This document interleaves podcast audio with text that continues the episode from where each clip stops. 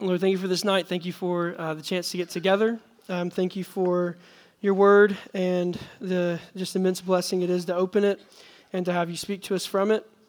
And we just ask that you do that tonight, that you give us ears to hear you and hearts to receive you, eyes to see you here in your word, um, and that you not let me get in the way of any of that. It's in Christ's name we pray.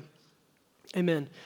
We are in the middle of a series, uh, No Lasting City, where we're walking through uh, chapters 3 through 11 of Genesis, and we're kind of doing two things. We're tracing out the fallout of the fall.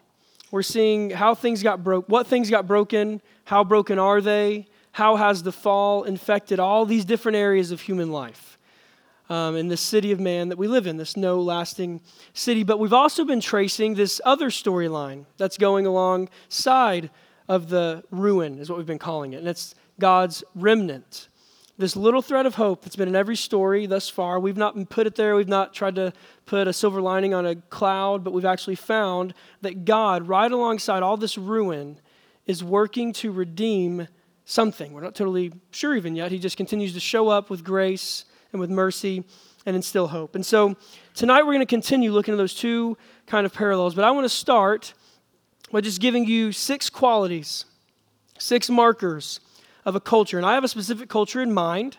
I'm going to tell you what it is. I want you to listen to these. And as you hear them read, I want you to try to guess the culture that I have in mind. So here they are. These are six qualities of a culture rootless wandering, increased urbanization, so like the increasing building of cities, a distorted view of marriage, great advancement in technology and agriculture, in the arts, a low view of humanity, and self idolatry. I don't know if that sounds like any culture you might know.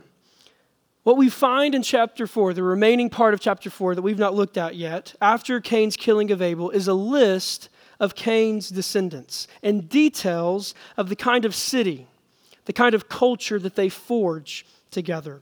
And what becomes apparent is that this is its own kind of perverse and twisted fulfillment of the mandate that Adam and Eve had received from God in the garden before the fall. God had told them, Be fruitful and multiply and fill the earth and subdue it and have dominion over it all. Cain and his descendants actually fulfill that mandate but they do so in the only way they can as those dwelling in the city of man, as people themselves shot through with the ruin of the fall. They do so in a way where ruin pervades all they touch. Everything they do, everything they build, ruin pervades it. And not only that, but they use what they build to perpetuate the ruin even further. And so, if it's not clear at this point, that's the culture I have in mind. This list of cultural characteristics are actually from the verses we're going to look at in chapter 4. And yet, even if you didn't know that they came from there, I'm guessing they sounded familiar. I'm guessing you didn't think of maybe a Bible culture or even another country's culture. I'm guessing you thought maybe at least partly of our culture, of the United States. And I'm glad you did because that's what I want you to see tonight is that the six characteristics of the culture that Cain and his descendants build are true of every human culture everywhere in the world. Human cultures are distinct, they're very different. I mean, you travel to Uganda from here, it's different. You travel from Uganda to China, unbelievably different. And yet, all humans are affected by the fall and live in the same city of man. The ruin pervades all of us. So, wherever we carry human civilization, despite the vast variances between specific cultures, at the bottom of all human cultures are these six ruinous characteristics.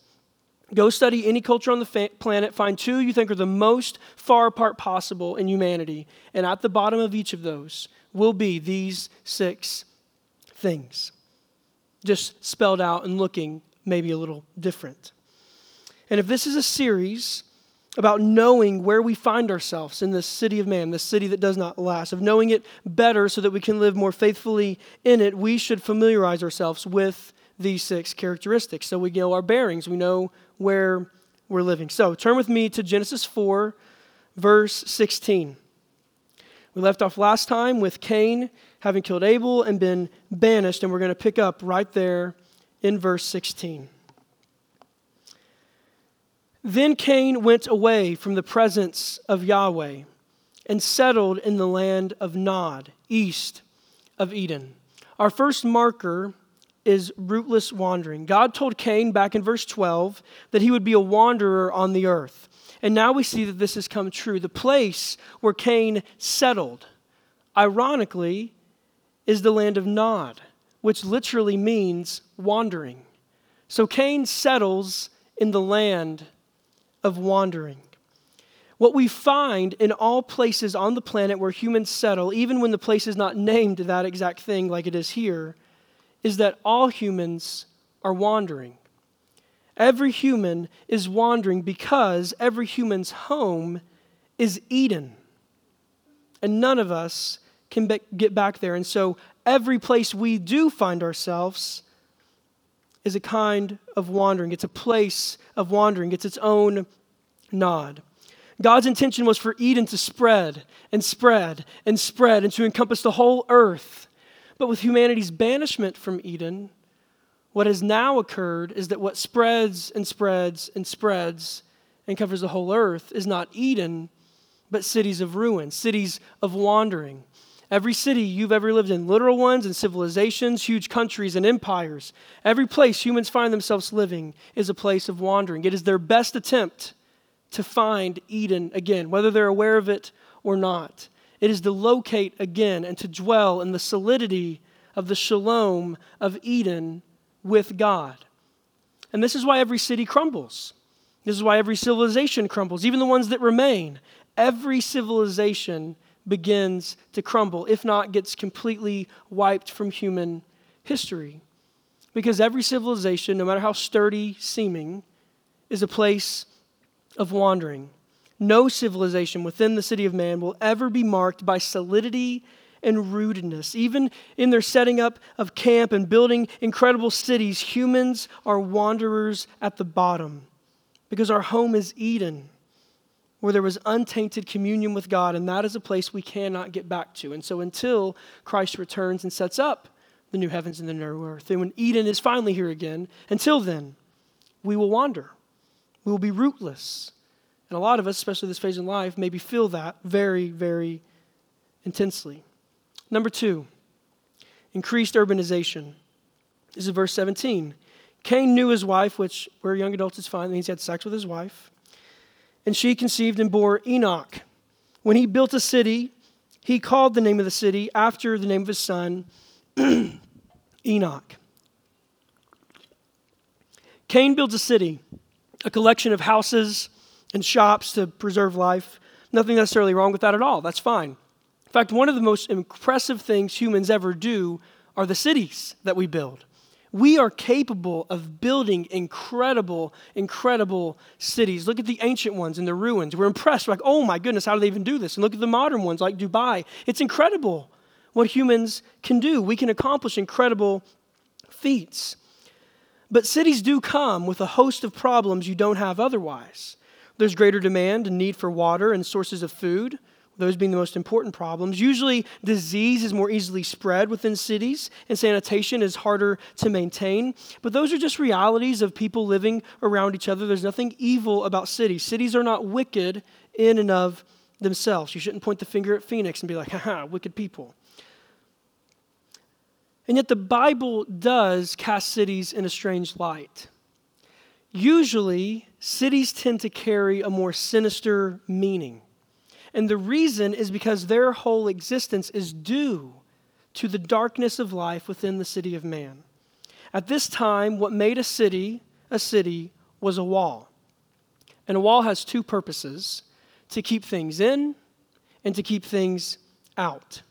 In their keeping things in, cities demonstrate a human desire to hoard and to keep and to accumulate. Cities, particularly in the Old Testament, are necessarily self centered. They are about their own survival. Who cares about the other cities? We don't live in those. We live in this city. Who cares if that one burns down and goes away? Our city is the one that matters. And so we must collect, we must hoard, we must not let anyone leave because strength is in numbers. Human hopes often are foundationally placed in accumulation and strength in numbers. Even one of the guys we're going to read later on in this passage, his name is Irad or Irid, and his name means fleet. And I think the idea is they're like a fleet of ships. The idea is strength in numbers. We're growing. Cities keep things in because of a human fear of wasting away. And so it perpetuates a selfishness, a hoarding, a surviving at the cost of other people's lives, if that's what it means. In their desire to keep things out, cities are also pointers to this baseline human fear that exists in all of us. When Cain receives his punishment of exile, his great fear is that someone is going to find him and kill him. And God tells him, No way. I'm going to give you a mark. I'm going to protect you. I'll curse that person, whoever would kill Cain. And yet, what does Cain do? He invents cities. What makes a city a city? Walls. Cain is still dreadfully afraid that someone is going to kill him. And so he builds a wall around his collection of homes so that no one can do that, so that no one can come against him. And so, in their keeping of things out, cities point to a fear of other humans, of a lack of trust, and a fear that someone else is out to get us. And so, cities point to ugly aspects of the human heart ruined as it is by the city of man. The selfish desire to survive, whatever that may mean for others outside of our city, and a deep seated fear of other humans. We may not share those exact things because we don't live in cities with walls necessarily, but those two things, accumulation and fear of others, are definitely things that exist in the human heart still today. Number three, and this is the big long one, so stick with me the distortion or the twisting of marriage. Read verses 18 through 19 with me. To Enoch was born Irad, and Irad fathered Mehujael, and Mehujael fathered Methushael, and Methushael fathered Lamech, and Lamech had two wives. After speeding through the first descendants of Cain, we get to a man named Lamech, which means powerful. And here the author slows down and zooms in on Lamech and on his descendants. The rest of the passage, mainly that we're going to look at, will be a looking closely at Lamech's descendants. In fact, Lamech gets more airtime even without the Abel story. You take the Abel story out, Lamech gets more airtime than Cain. And I'm sure you've never heard of, probably heard of Lamech. You can't, you know, you might read this story and you say, oh, Lamech. But if you just say Lamech out in public, people are like, who's Lamech? But if you say Cain, people know who Cain is Cain and Abel. But Lamech gets more airtime, more is said about him, he gets more detail. And the reason is because Lamech is supposed to be the quintessential society leader. He is the embodiment of a human society leader, at least as it exists at this time, as we'll see in a moment. With Lamech, we will see human civilization really begin to take shape in the form that it continues to have today. And the first thing we learn about Lamech, besides that his dad is Methushael, is that he took two wives. Now, why does the reader need to know that? Because this is the first instance of bigamy or of marrying more than one person in human history. And I think it's supposed to shock the reader. You're just reading along the genealogy of Enoch fathered Irad, and Irad fathered Mehujael, Mehujael fathered Methush- Methushael, and Methushael fathered Lamech. And what you expect to read next is, and Lamech fathered so and so. Because that's how genealogies work. They continue on and on and on until they stop and just start with a new story. But that's not what happens here. It goes through the list of his predecessors, but when it gets to Lamech, instead of reading Methushael fathered Lamech and Lamech's fathered anybody, it's and Lamech took two wives. You're reading in a cadenced rhythm, expecting to go on, and instead you are just given the statement. And Lamech took two wives. If this was a movie, there'd be the record scratch, like, eh, because something's wrong. It doesn't fit. It doesn't follow the passage and it doesn't fit the vision of marriage that God has just given us two chapters ago to Adam and Eve. And the author wants us to see it. This is not just a little cute fact about Lamech, something horrendous has gone on. God's vision for marriage was that a man would leave his father and mother and hold fast to his wife. The idea is that a man will have one bride that he will wrap both arms around and hold without regard to anyone else. And even post fall, that's what happens. Adam and Eve remain together, and all the descendants through six generations, even post fall, they don't marry other women. They marry one person. Until one day, Lamech has an idea why don't I take a second wife? Lamech took the most sacred things that one of the most sacred things that human beings have been given in all of creation and utterly distorted it. And every human culture has been doing the same thing with marriage in their own ways, with our culture probably leading best in show. And so, marriage, at least as far as the God who designed it and created it is concerned, is distorted. And here's why that's so painful, regardless of whatever culture it happens in, regardless of whatever form it takes on. Because as we learn throughout the rest of Scripture, there's a point to marriage, there's a reason for marriage. Marriage was invented to demonstrate something else. And that something else is Yahweh, is God's relationship with his covenant people. God wanted to put his relationship with his covenant people on display for all the world to see. And so he said, How can I do that? I'll create a thing called marriage. That's how I'll do that.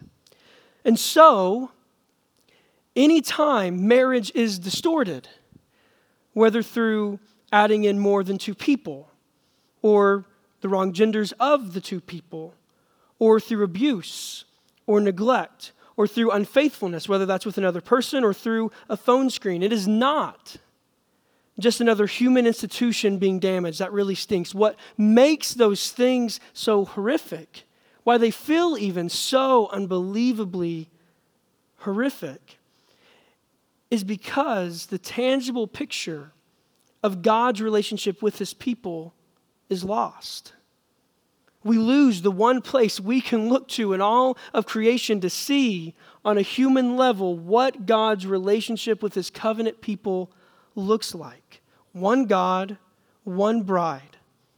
And any finicking with any human ele- or equivalent, uh, sorry, any finicking with that and any human equivalent, and the entire picture goes. That is what why we need to know. And Lamech took two wives because this is an utter travesty. And it's not just an utter travesty because, oh, we lose marriage and there's like a big theological reason for why that's bad. It has practical, devastating outworkings. You read throughout the Bible at the distortion of marriage, particularly in the Old Testament, and you do not have to read far to see the distortion and the effects that it has on real life people. Go read the story of Jacob marrying Leah and Rachel and just spend some time there. It's one of the less horrific, and yet they have a baby war for the love of Jacob, and it's utterly heartbreaking. But we also see it here in this passage. Look at verses 19 and uh, look at verse 19 and then the end of verse 22 with me. So, and Lamech took two wives. The name of the one was Adah, and the name of the other was Zillah. And now look at the end of verse 22. The sister, and this is still Lamech's daughter, the sister of Tubal Cain was named Naamah. Now, names are extremely important in the Old Testament. They speak to the core identity of who this person is. Speaking of Jacob again, he's named trickster basically, and it's because throughout his life he's a liar, he's a trickster. Names go hand in hand with who that person typically is they get to the person's core identity in some way. And so we should always be asking, does this name tell me anything? Like, is this an important name? But that is especially the case when we are given the names of those we should not be getting. Sometimes the author, like he has here, gives us names of people that we don't really need to know their names. And so when that happens, especially we need to ask, why does the author care that I know who this name is. And there's really no reason for us to know Lamech's wife's names. We could have just been told that Lamech took two wives and these are their sons. But instead, the author takes the time to let us know what their names are. And even more surprising, he tells us Lamech's daughter's name. You definitely don't hardly ever read daughters' names in the Old Testament genealogies. And for seemingly no reason, we're told their names. Why? I think it's because the author is pointing to something in their names that reveals something about the state of women post fall. And the reason I think that is because there are no other women mentioned in the genealogies in Genesis that I've been able to find. At least up to chapter 20, anytime you read a genealogy, never get a woman. Not even in like the ones we care about, like Adam's line. We're not told ever a woman besides Eve. Not only that, but there's not another woman named in Genesis 1 through 11 besides Eve and these three women. Not a single woman's name. We need to know Lamech's wife's names and her daughter's names. We're not told Noah's wife's name. We're not told Cain's wife's name. We're not told of Noah's sons' names. Why in the world do I need to know Lamech's wife's names when after this bit, we don't hear about this line really again? I think it's because their names are yelling something at us about the state of women in a post fall world. So let's look at what their names are. The first one is Adah. Her name means ornament. Sounds kind of nice. But when you think about what an ornament is, an ornament has no use in and of itself. an ornament's decoration. An ornament is meant for something else. And so she's an ornament for Lamech. She's an object, something like a charm or a bracelet or a trophy that Lamech can show off. Just like in our culture with Christmas, the main thing is the tree. Now, the ornaments help that tree look beautiful, but if you don't got the tree, who cares about the ornaments? And I think the same thing is going on here. Adah's existence is inextricably tied to Lamech's, but Lamech's is not to Adah. And I know Lamech didn't name Adah, Her, he's, he's, he doesn't name his wife. But I think the author of, author of Genesis knew her name and thought it fits exactly what a relationship with Lamech is like and also what women experience in the post fall world. But that's just one. Maybe the other ones don't match up. But let's look at Zillah. Zillah's name means shade, and that seems innocent enough, but shade does not shade itself, it shades another. The whole point of shade is to protect something from the sun. And the things that cast shade aren't the things that get protected. The things that cast shade are left out in the open to experience the brutality of the heat, while the things under it get the comforting shade and the coolness. And so Zillah is shade for Lamech in some way. And so I think, at least, because I think there's got to be a reason we're told her name, Zillah points to the fact that more often than not, in the city of man, in the cultures we create, women find their worth and their value in the comfort of men. Too often than not, that is how it goes. Not men giving themselves for women, but women existing solely for the comfort of men. And then finally, there's Naamah, the most surprising name we're given. We should not be told Lamech of all people's daughter's name.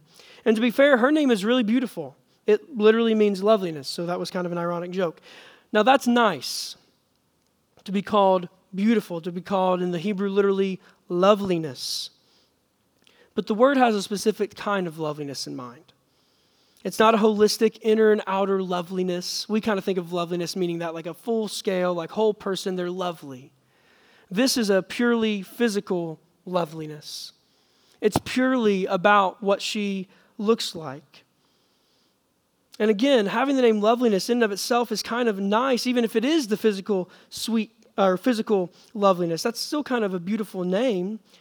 But in a culture where your name is your core identity, we have to ask what does that say about Naamah and also about the women who follow after her. And I think it reveals to us how not only have women been seen and often are still seen as charms for men, as comfort for men, as existing for those purposes, but they are also viewed almost exclusively in terms of their physical appearance. Her name means physical loveliness, and like the case of most women after her, it's because that's the only thing that really matters about Naamah. Even her brothers who are mentioned, we're told in a minute, all they accomplished, all the things that they create. We're just told, and Tubal Cain's sister was loveliness. I think it speaks to there's nothing more about her, but just that she's lovely. Because in the post fall world, women, more often than not, are the ones who receive the brunt of the sin that pervades all of creation. So I think that's why, and you're free to disagree. Be like, Zach, that is making way too much of names. I just would ask, why do we get these names? Help me out, because I'm truly perplexed. I think this is why. Because in the author's own way, he's pointing to the fact of how women are all too often reefed by the fall and by the hands of men. So, those are the downstream effects, I believe, of the distortion of marriage. Why not take two wives? Who cares? I can do what I want. And I think it spells ruin and ruin and ruin for women by and large. So let's move on.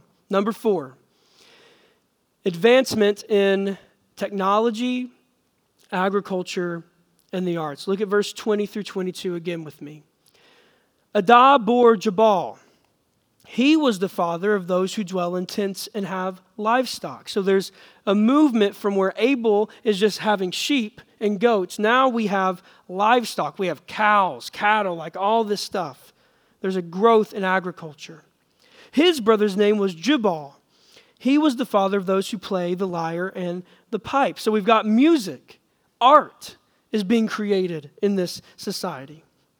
Zillah also bore Tubal Cain. He was a forger of all instruments of bronze and iron. That's kind of self explanatory. Technology, tools are advancing.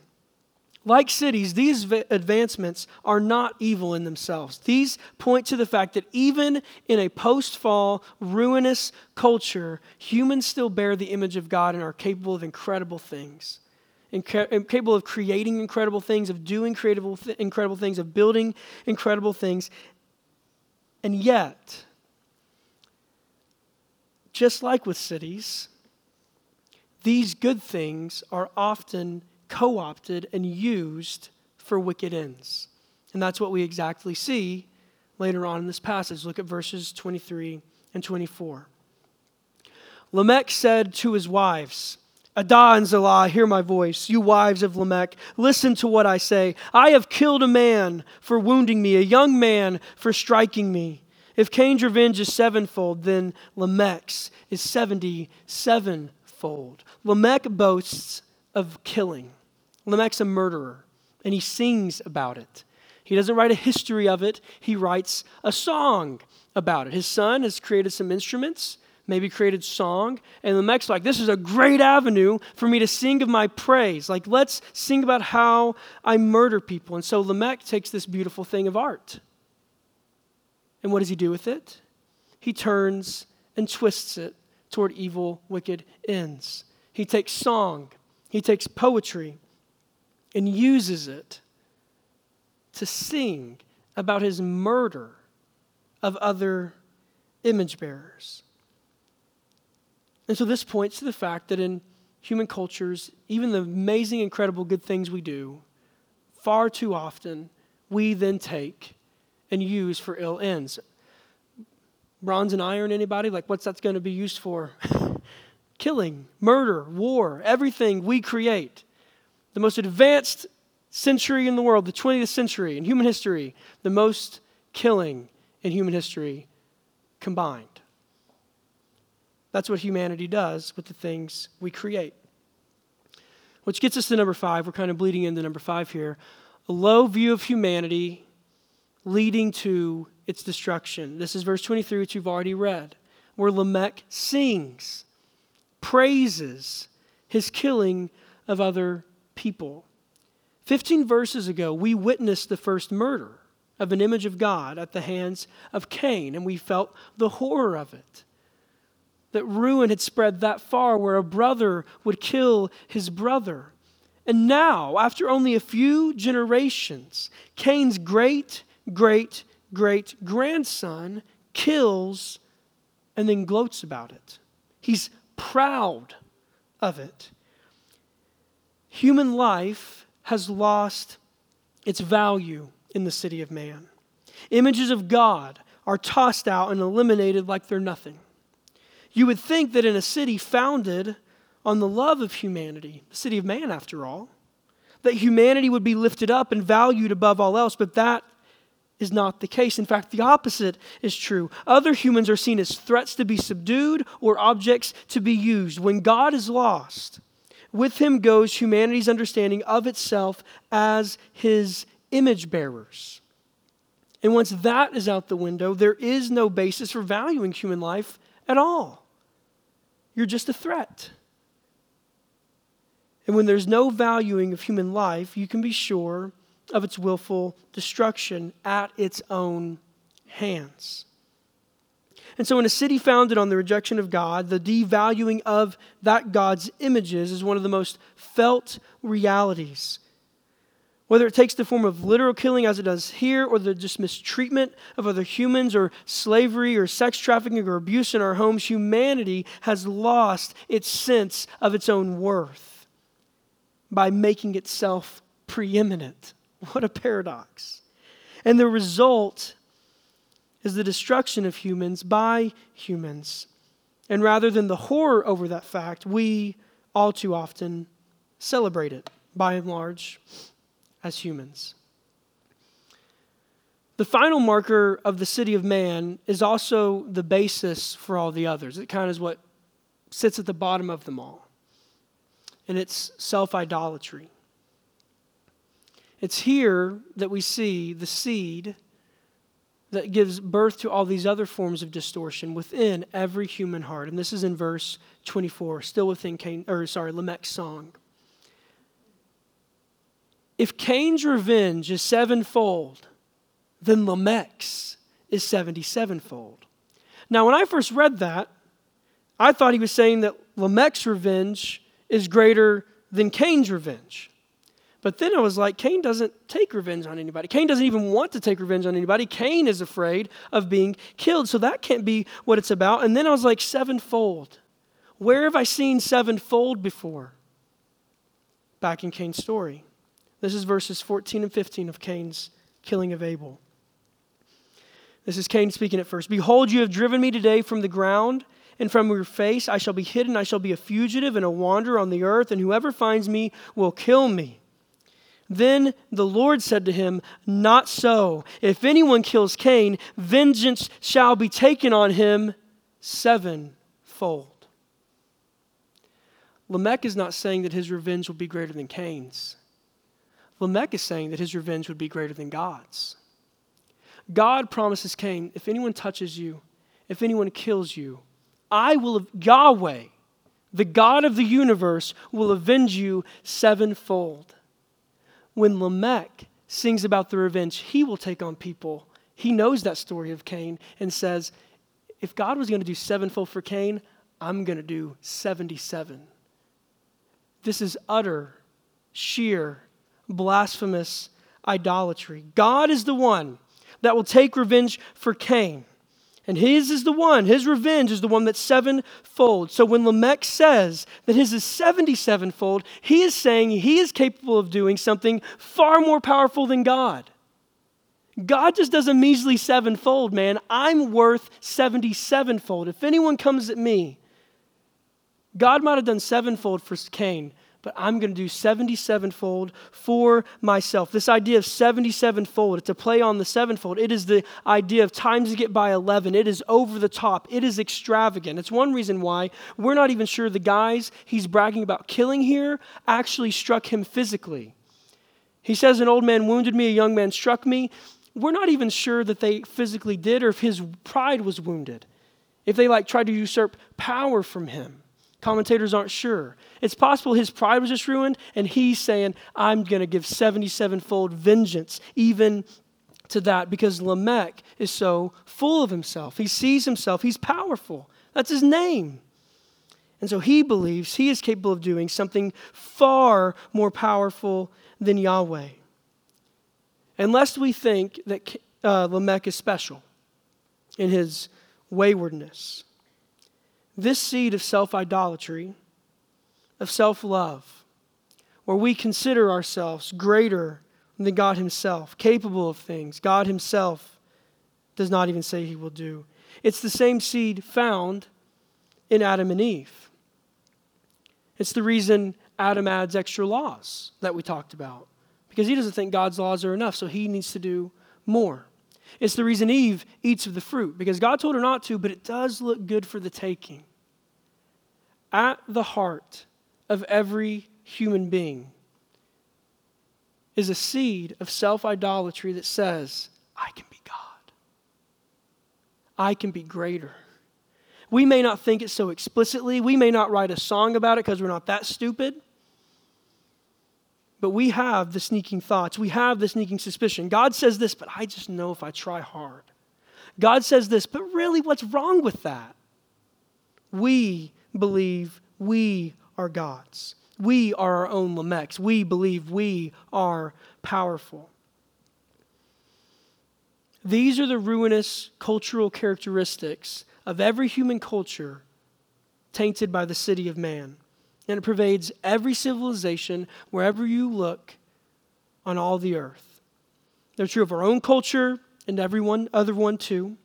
Whatever we seek to do and build is infected by the ruin within us. And so when we build, we typically perpetuate that very ruin when we set up societies. The ruin of the city of man permeates literal cities that man makes, which feels pretty hopeless to me.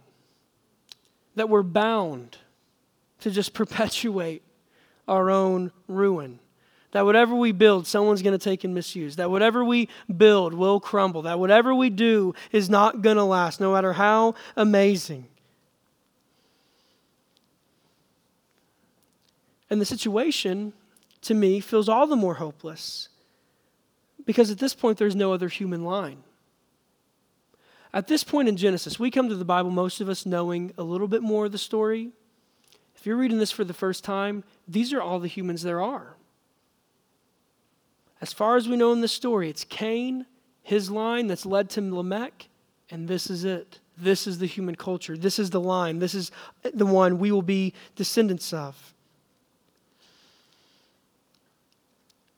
But then there's a verse right after verse 24 where not everything is as it seems. Lamech's civilization and his line is apparently not the only one on the market. Look at verses 25 and 26 with me. And Adam knew his wife again. And she bore a son and called his name Seth. For she said, God has appointed for me another offspring instead of Abel, for Cain killed him. To Seth, to Seth also a son was born, and he called his name Enosh. Chapter 4 closes with the founding of another city, another civilization, really another family line that's going to create cities just like the one that we've been talking about so far. Adam and Eve, in the wake of losing their son Abel, have another son. Now, we're not told if that was way back, like right after it happened, or six generations, because people lived this long. Maybe Adam and Eve haven't had another child this whole time. And so around the time of Lamech, this happens, and that's why we're told it here. We aren't sure, but we do know they have another son, and that his name is Seth. Seth sounds like the word for appointed, which is why Eve says, God has appointed for me another offspring. Where Eve once said, I have gotten, remember Cain's name is gotten, where she once said, I have gotten out of pride, she now says, God has appointed Seth's name. Where I have Cain, God has Seth. So even here we see this transforming remnant within Eve, but that's not that's just that's for free. That's not the main thing. The main thing is where the word Seth has already shown up in Genesis. The Hebrew word for appointed, which is Seth's name, is the exact same word used in Genesis 3:15 when God says to the serpent, "I will put," or you could translate it, "I will appoint enmity between you and the woman, and between her offspring and your offspring. I will appoint, I will Seth enmity between you, serpent, and this woman's offspring. And so Seth's very name is the pointer back to the promise that one of Eve's children is going to be the offspring. And it doesn't seem to be Cain because he took his brother's life. But God has appointed for Eve another. God has Seth for Eve another. And this Seth is the very one, or at least his line will perpetuate the very one who will do what God promises to the serpent and to Eve back in Genesis 3.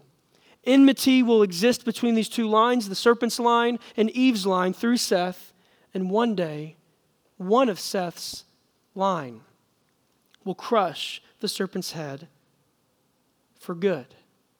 Spoiler alert, it's Jesus. With Seth, a new line begins. And this line's central identity, because of his name, is that they will have enmity with the serpent. They will do war with him. This is the line that even though the serpent's venom still courses through this line's vein, just like Cain's line, they're all humans, they will war against that serpent and the venom in their veins. Now, we're going to look at Seth's line next week in more detail. And the reason is because the author of Genesis, in the next verse, chapter 5, verse 1, begins to talk about Adam's line through Seth, which to me raises the question well, why did he give us this spoiler alert already? If he's going to tell us in two verses, Adam had another kid named Seth, and then go through the family line, why does he tell me here? He begins the genealogy. Adam and Eve had Seth, Seth had Enosh, and then just cuts it off. And then three verses later in chapter 5, he's going to pick it back up and say the exact same thing again. Why do I need to know it twice? I think it's because the author does not want it to get lost in the sauce what Seth's name is, and that a new line that's in competition to Cain's line has been made. And so he inserts at the end of Cain's line this story, but there's another line.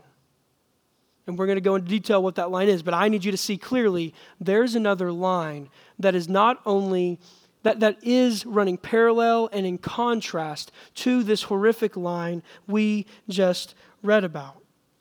In these two sons, Cain and Seth, and their descendants, we have the symbolic representation of the two cities. And the author wants to draw our mind explicitly to this before he gets into the longer genealogy of Adam through Seth, where it might get lost. And to be clear, Seth's line is still a part of the city of man. Every human being is.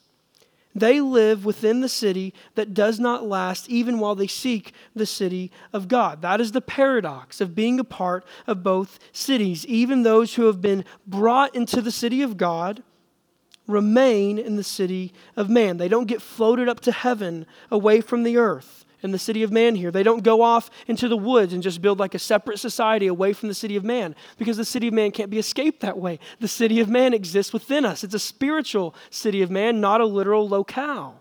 So even if you were to go start a society and be a weird cult person, you're not escaping the city of man. It's in you, even as a person who's been brought into the city of God but they have been made parts of the city of God. This is this paradox of the people of God, living in the city of man, but being brought into the city of God. And so the question happens how does that happen? The question becomes how does that happen? Or better question maybe is if everyone lives in the city of man until they die, but some become citizens also of the city of God, how do we mark out who is who? How do I know what line I'm in? Seth's or Cain's? How do I know? Well, the author tells us in the part of verse 26 that I've not read yet. To Seth also a son was born, and he called his name Enosh. And at that time, people began to call upon the name of Yahweh. For those who don't know, when you read all caps L O R D in the Old Testament, it's our English way of just presenting the really holy personal name of Yahweh, but we believe we should say that. So we should read it at that time, at the institution of Seth's line. Not before, apparently, but at this time, people began to call upon the name of Yahweh. So the question is, well, what does it mean to call upon? Does that just mean to yell out, Yahweh? Is that how you call upon the name of Yahweh? No. So what is it? We need to know. If we're going to know, if we're part of this line where people call upon the name of Yahweh, we need to know what does that mean. To call upon a God is to worship him.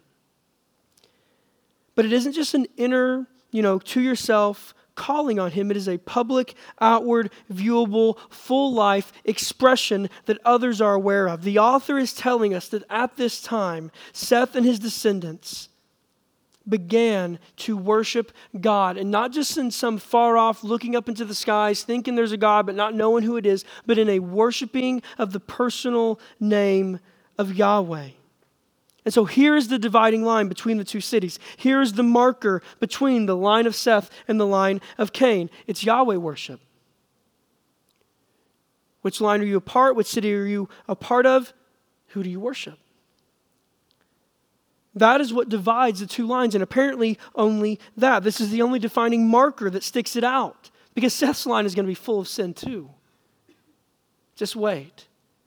But we're told here that at this time, people Seth's people, apparently, began to worship Yahweh. And so this is the dividing marker. One city, the city of man, founded on the praise of man, founded on self love, founded on humanity love, founded on seeking after humanity and gaining at all costs. The other city, founded on Yahweh worship founded on God, founded on looking and staring and longing and seeking and worshiping Him. One city founded on its own image, the image of man, the other city founded on the image Himself, Yahweh. These are the two cities, these are the two lines Seth's and Cain's. And the people of God live in both the city of man and the city of God, being tainted and feeling the effects of the city of man while still living in the city of God via Yahweh worship. And so, what do we do with all this information? I think one thing we do, and then I've got three questions I just want us to reflect on our discussion group tables. I think the thing we do is just like every week, stand in amazement that God has not left us in the city of man with no hope, that he has instituted his own line. The reason Seth is born is not just so there's another people group, like another line you get to choose, you know, choose your character, which one would you rather be in? It's because Seth's line is going to produce the seed that will crush the serpent's head. Seth's line is the reason the city does not last, because through Seth's line, Jesus will be born. Go read Luke's genealogy of Jesus. He goes all the way back and it says, Seth, who was fathered by Adam. We don't get Seth. I'm sure God could have worked it out. Of course, He could have. But we do get Seth. We get the one appointed because He points to the one appointed, Jesus Christ, the appointed one, who will save and destroy the enemy and bring this city of man to no more. And bring with him the city of God in its finality and its fullness, where we will dwell with him forever. And so we should just stand in utter amazement of a God who would do all of that, what we could not do for ourselves. And then three things to reflect on who or what do you worship? And I mean, in one sense, ultimately, do you worship the triune God? Do you worship Yahweh, Father, Son, Spirit? Have you called upon the only name by which we can be saved, Jesus Christ? Because if not, you are dead in Cain's line. But the offer is open to have the one appointed stand in your place so that you can be a part of the line that is destined for the city of God. And so, who do you worship? And then also, in a secondary sense, you may worship Yahweh, we do, but I worship different things every day. I'm like finding myself every moment almost of every day realizing I'm giving worth. I'm giving praise to something else, whether it's myself or my kids or something, a situation. And so it's good to reflect what am I actually worshiping? I know I worship Yahweh, but how is that worship being pulled in all these different directions? That relates to number two. Second thing, which of these six characteristics, because again, this is our culture today as much as it was in Lamech's day, which of these six do you see in your own heart? Now, you probably don't see increased urbanization, but do you see the fears that are the cause for increased urbanization? I, I need, to, I need to accumulate or I'm not going to be okay. Do I, I fear other people? Or is it self idolatry? What of the six do you see in your heart? And then, thirdly, how do you uproot those things? And again, these are things that we'll discuss, but also just as we go from this place, these are the questions of the Christian life that we continue to ask ourselves and grow in and experience grace when we recognize these things in our hearts. And then by the Spirit's help, we uproot them. So, um, know that was a lot. Let's pray. We'll finish in worship and then go to discussion groups. Lord, we thank you for your grace, your love that covers us. We thank you you've done for us what we could not do for ourselves in appointing um, Jesus Christ to do everything required to save us. So we ask that you'd help us as we praise you for that. Uh, it's in Christ's name we pray. Amen.